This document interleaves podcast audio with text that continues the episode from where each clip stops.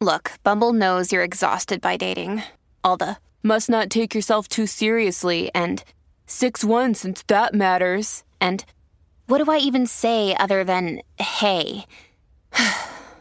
well, that's why they're introducing an all new Bumble with exciting features to make compatibility easier, starting the chat better, and dating safer. They've changed, so you don't have to. Download the new Bumble now. Sherman and Tingle in the morning. It's time to Ask Blanche.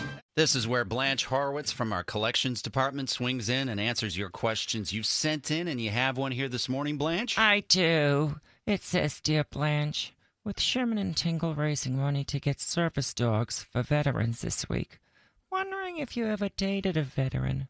Sincerely, Kylie, listening on the app in Sarasota, Florida. Hello, Kylie. Unfortunately, you know what? I've never dated someone in the military, but I do have a military related dating story that I wanted to share. In the summer of early 2001, I went to a nude beach in Wisconsin. It's called Mazo Beach in Sauk City. Mazo Beach. Oh, Mazo Beach. heard of that. Yeah. While I was strolling the beach, I saw a thick, bearded man by himself wearing only sunglasses. He had a coffee cup in his right hand. His left hand was on his hip and his foot was on a cooler, sort of like Captain Morgan.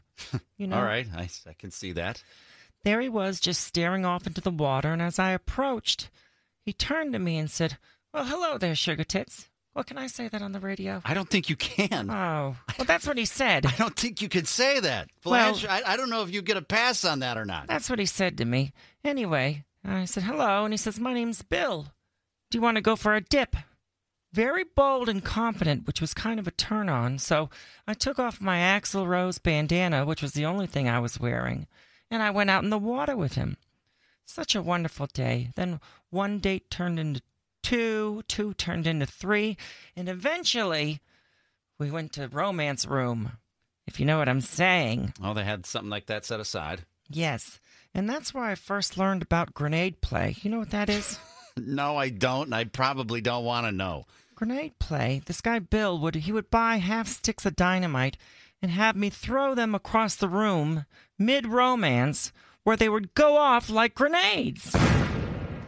Now the sound didn't bother me because I was already mostly deaf. My hearing isn't so good. Hearing aids helped though. You just saw a flash. Yes, but apparently in grenade play, the loud explosions is what turns a man on. We did that so much until the day I dropped one next to his head.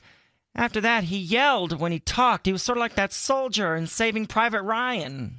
That's what he sounded like. He, his voice would, would go up like that. I found it very strange. Uh-huh. Anyway, it did not ruin his life. He used that yelling to his advantage and became very successful, that Bill did. Very wonderful. It was Billy Mays. The late Billy Mays? The late Billy Mays. I had no idea. That's why he yelled all the time in those commercials. A lot of people didn't know that. Now, listen, I know he died, but the, the reason why was because the half sticks of dynamite were like a gateway drug.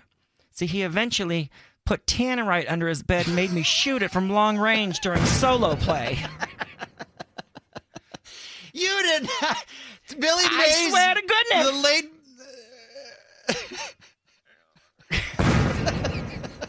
He loved the explosions. he just loved it. You had audio recording of Billy Mays? that was it. Wow. I had it on an eight-track recorder.